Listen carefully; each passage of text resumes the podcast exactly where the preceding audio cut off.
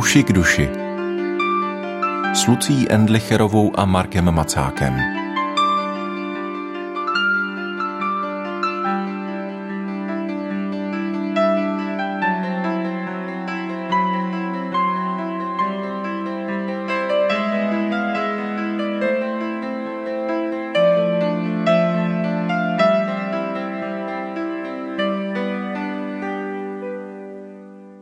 Studu se v současné době věnujeme v programu Uši k duši, v relaci, ve které se pravidelně schází Lucie Endlicherová s psychologem Markem Macákem.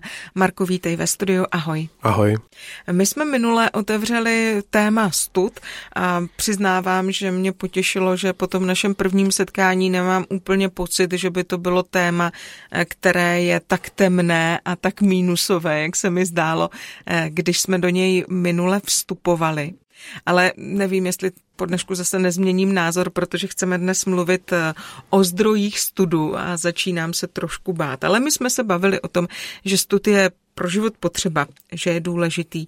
Pojďme tedy ty zdroje eh, studu zkoumat. A možná pojďme mluvit nejprve o zdrojích nezdravého studu.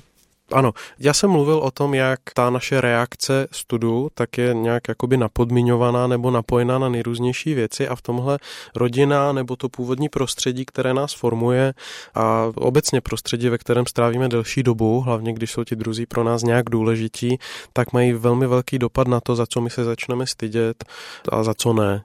Jo, v tom v nás rodina může i, i zabíjet schopnost se zdravě třeba stydět. Jo? Ale když člověk vyrůstá, tak představte si rodinu, ve které kdykoliv budete hrdí na to, co jste udělali, kdykoliv eh, člověk, eh, já nevím, bude mít dojem, že je šikovnej, nebo že se mu něco povedlo, tak v tu chvíli bude schozen, nebo eh, se na něj budou druzí lidi dívat z vrchu, tak v tu chvíli si to člověk spojí právě s tím, že tohle není dobře, tohle je nebezpečné, zvlášť pokud eh, pocity takové přirozené hrdosti nebo radosti, a nějaké prostě emoce, které jsou pozitivní a růstové, tak jsou označované negativně anebo jsou zneužívané Jo, to je nejhorší. Když třeba radost dítěte je zneužívána k tomu, aby ho rodič mohl zklamat, pokud je takový rodič, že ho chce zklamávat, nebo se bojí jeho emocí, jeho radosti a tak, tak potom najednou e, člověk vyroste s tím, že e, tyhle pocity jsou něco, za co bych se měl stydět. Jo? A to já vídám jako terapeut občas u sebe v ordinaci u pacientů nebo klientů, kteří ve chvíli, kdyby měli se projevit emočně, tak v tu chvíli zrudnou, jo, nebo stuhnou úplně.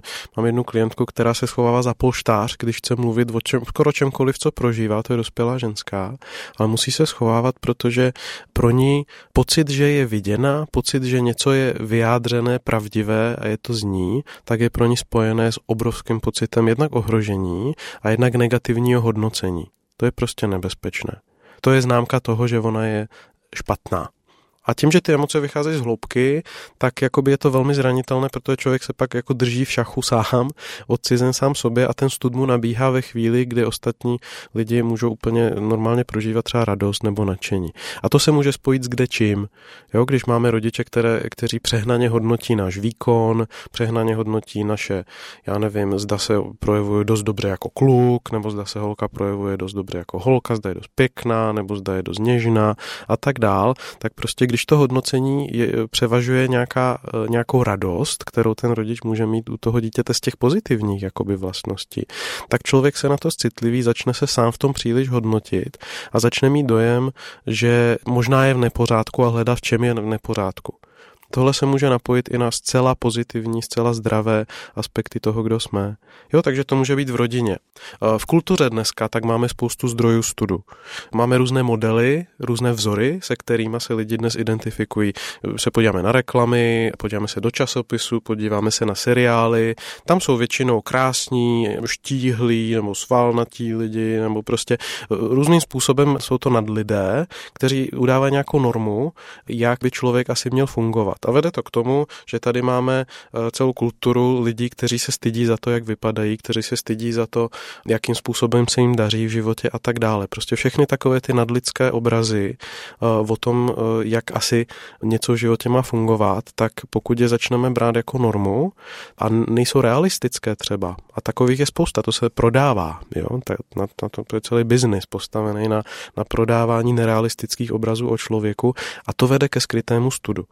Potom se lidi snaží vypadat líp, než jsou, nebo příliš se tím zabývat, spoustu věcí o sobě nedát znát, cítí se, že, že nedostačují, že nejsou dost výkonní a tak. Dneska je spousta lidí přepracovaných, protože má dojem, že musí podat nadlidský výkon. Jo, a to v jádru má strach z toho, že nejsem dost nějaký. Stud za to, že tady jsem narazil na nějakou svoji hranici. Takže kultura nám nabízí taky jakoby spoustu takovýchhle uh, falešných vlastně norem, uh, které srovnáváme se svojí identitou nebo se svojí realitou a tam nám nabíhá potom stud úplně mimo kontext. Ještě bych zmínil dva možná, možná zdroje a to je jednak v církvi, tak když máme zákonnictví a lidi se začnou jakoby příliš orientovat na to, jak to říct, neuměj žít s vědomím své hříšnosti, v pokání a neumím mít radost z pokání, radost z toho, že můžu vyznat, že tady selhávám a můžu se učit žít líp, ale místo toho jsou vystresovaní z toho, že někde udělají chybu a za každou cenu si zakazujou, respektive zakazujou. Mají dojem, že by měli žít tak, aby chyby v životě nedělali, aby hřích v jejich životě vůbec nebyl tématem. Tak to je panečku těžký, protože, protože hřích je něco, čemu jsme mrtvi, ale co se o nás neustále pokouší a poštol Pavel nás naopak učí mluvit o tom a otevřeně se eh, být schopni přiznat k tomu, že jsme takový stvoření v tuhle chvíli, po kterých jakoby eh, ta hříšnost jakoby jde. A aby jsme se z ní mohli vymanit, tak musíme být schopni o ní v podstatě bez zbytečného studu mluvit. K tomu se můžeme později ještě vrátit. Jo, to je velký téma. A, a poslední, co mě tak napadá, významný, tak je trauma.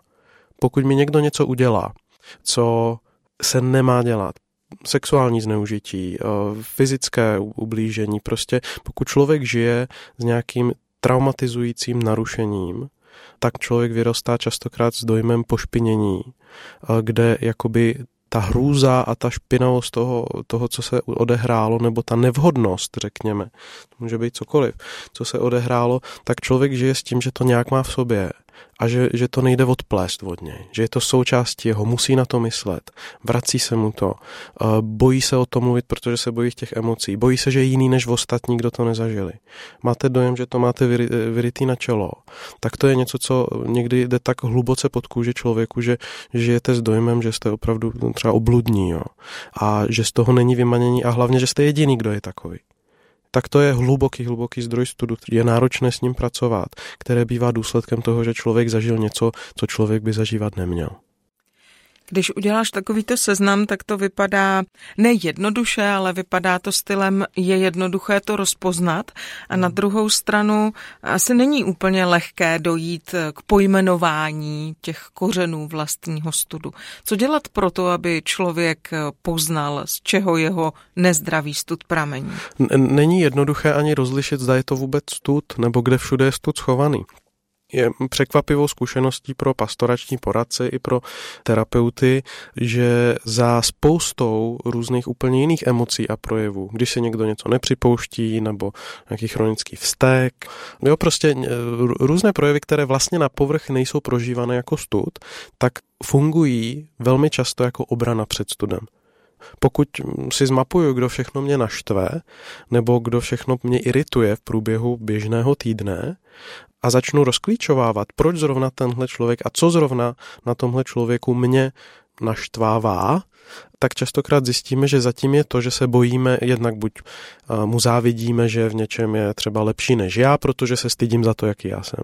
A nebo mě štve, protože mi připomíná něco, v čem já jsem podobný a já se za to stydím. Jo, prostě velmi často za vztekem, za různými formami nepřiznání si věcí, manipulacemi a tak dále, tak je schovaná nějaká velká hluboká nejistota ohledně sebe sama která nás nervozňuje a od které odvádíme pozornost právě buď přes vztek, anebo přes prostě nějaký způsob, jak to přikrýt. Ale velmi často, když lidi začnou upřímně mluvit o tom, jak se cítí v různých situacích, bývají sami překvapeni, že zatím je jejich vlastní zranitelnost, že zatím je jejich vlastní strach z nich samotných nebo z nějaké stránky svého života na kterou ani třeba nikdy nepřemýšleli, protože si to nedovolili, protože to je taková ta, to jak magnet, který vás, když ho dáte protikladnou stranou k druhému magnetu, tak to prostě odtlačuje někam jinam. Tak ten stud přesně takhle častokrát funguje. A až potom, v tom upřímném rozhovoru, kde druhý člověk vidí, pokud jsem dobrý bratr nebo poradce, tak vidí, že se mnou si může dovolit být zranitelný, že já se nebojím být taky třeba zranitelný před ním, že může pustit tu obranu, tak tam najednou ten člověk začne víc cítit sebe, víc si dovolí mít přístup k tomu, jak se cítí ze sebou a to často bývá právě takovéhle bolavé, bolavé věci a teprve pak se dá začít mluvit o tom, jak to je. Velká část lidí, které označíme za narcistní nebo manipulativní, jsou ve skutečnosti lidi, kteří nevědí, co se svým studem a co se svým strachem z toho, že ve skutečnosti jsou mimo. Ty jsi hodně mluvil o upřímnosti, což eh, pro mě je odpověď na otázku, kterou jsem chtěla položit, jaká je z toho cesta ven, hmm. ale položím teda tu druhou. Hodně se tam zmiňoval druhého člověka, ano. před kterým člověk může být slabý, jakoby odkrývat ty vlastní nedostatky, pojmenovávat si věci až ke kořeni, ale jak takového člověka najít? No, to bych taky rád věděl. Já si myslím, že každý máme kapacitu, skoro každý, do jisté míry takovým člověkem někomu druhému být. Pro mě třeba, abych si nahlížel a vůbec začal zažívat vlastní stud a, a to, co s ním souvisí, a abych si ho nějak rozstřídil a mohl růst v těch věcech, ve kterých jakoby jsem ten stud zažíval, tak jsem potřeboval si druhé nějak připustit blíž a já jsem zrovna byl člověk, který si druhé připustil blíž jenom, když jsem se o ně mohl starat, když oni byli v té nižší pozici. A paradoxně pán Bůh mi zrovna přes ty lidi pomohl začít být víc zranitelný. Pán Bůh je v tomhle jako svrchovaný, jak si to vede, ale myslím, že někdy je dobrý začít jakoby u sebe. Pokud nevím, jak naložit se svým studem, tak můžu zkusit začít tím, že eh, v rámci svých možností se stanu pro některé tím člověkem, se kterým oni můžou otevřít svůj stud. Jo, a tam někdy ta zranitelnost druhých lidí nám pomůže odblokovat naši vlastní zranitelnost. Ale tohle je náročné, protože stud má tendenci se schovávat a pokud nás jakoby něco nevyautuje dost na to, aby jsme to opravdu museli řešit, tak ani nebudeme hledat někoho, před kým bychom mohli opravdu upřímně rozevřít svůj život. A na druhou stranu, když tady celou dobu mluvíme o tom nezdravém studu mm-hmm. a jeho zdrojích, pojďme ještě připomenout ten zdravý stud. Jaký stud je u člověka takový, že je vlastně dobrý pro jeho život, pro jeho fungování? Myslím, že stud, který souvisí křesťanským jazykem s usvědčením, s božím usvědčením z toho, že někde jsem se identifikoval s něčím nebo s někým způsobem, který je nevhodný, který se nehodí k tomu, kdo já jsem. Pokud si dovolím třeba být, já nevím, být někdo, kdo ponižuje, já nevím, ponižuje ženy třeba, a nepřiznávám si to, ale mám to jako součást svého životního stylu a zároveň si před Bohem uvědomím, že Bůh mi jednak dal život a druhák mě postavil tady na zemi, abych mohl být požehnáním a žehnal druhým lidem tam, v čem jsou, tak najednou tyhle dvě věci jdou, jdou hrubě proti sobě a začínám prožívat jednak vinu, za to, co jsem třeba udělal, ale stud za to, že jsem takový člověk, který tohle si dovolí.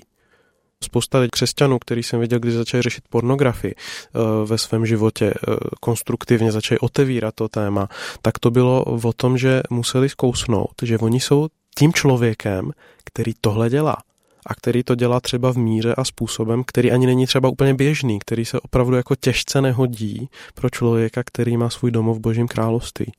Jo, a to vyvolá hluboké pocity studu nejenom viny, ale studu, protože to, to, to už je taky o tom, jakoby, s čím já se identifikuju, kým já jsem si dovolil být, nejenom co jsem udělal.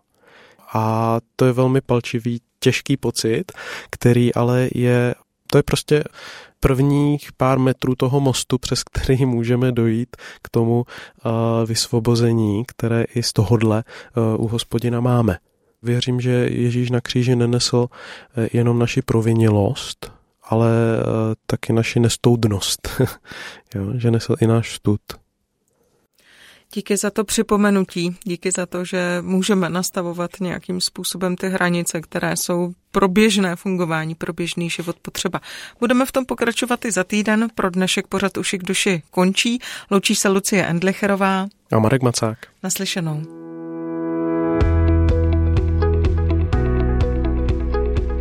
Podcast Uši k duši vznikl na Rádiu 7, které žije z darů posluchačů. Pokud nás budete chtít podpořit, budeme rádi.